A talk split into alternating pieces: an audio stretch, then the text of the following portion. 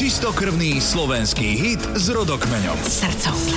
V srdcovkách vám hráme tie najväčšie slovenské a české hity a v tejto rubrike sa vraciame do čias, kedy tieto piesne vznikali. Reklama na ticho skupiny Team vyšla na ich prvom rovnomenom albume v roku 88 a vystrelila kapelu z Martina do slovenskej pobrokovej extraligy.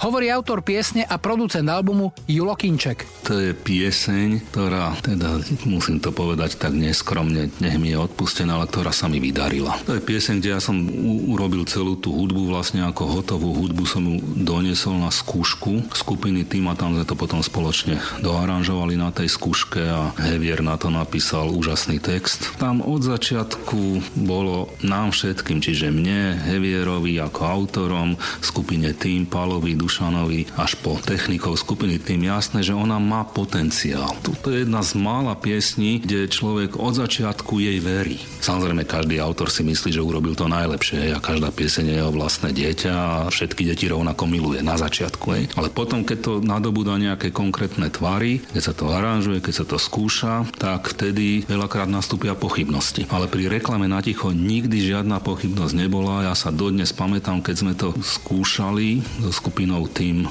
v Šťavničke pri Martine, tak Dušan Antalík bol nadšený z tej piesne, to sa dodnes pamätám, ja hovoril, poďme a poďme a ešte raz a to bude hit to ja to cítim v koste a mne sa to páči. A Dušan bol ten hlavný fanúšik tej piesne v momente, hej, v tom momente, keď sme ju skúšali. A potom teda ten nasledujúci čas, ktorý prišiel, tak ukázal, že áno, že hoci ona nebola nasadená ako prvý single z toho prvého albumu skupiny tým, ale asi zaujala najviac a naozaj sa stala tým úplne stĺpovým hitom skupiny tým a dnes je skoro až nepredstaviteľ neuveriteľné, že by ju napríklad nezahrali na koncerte. Bol to práve Julo Kinče, ktorý priviedol do týmu Pala Haberu.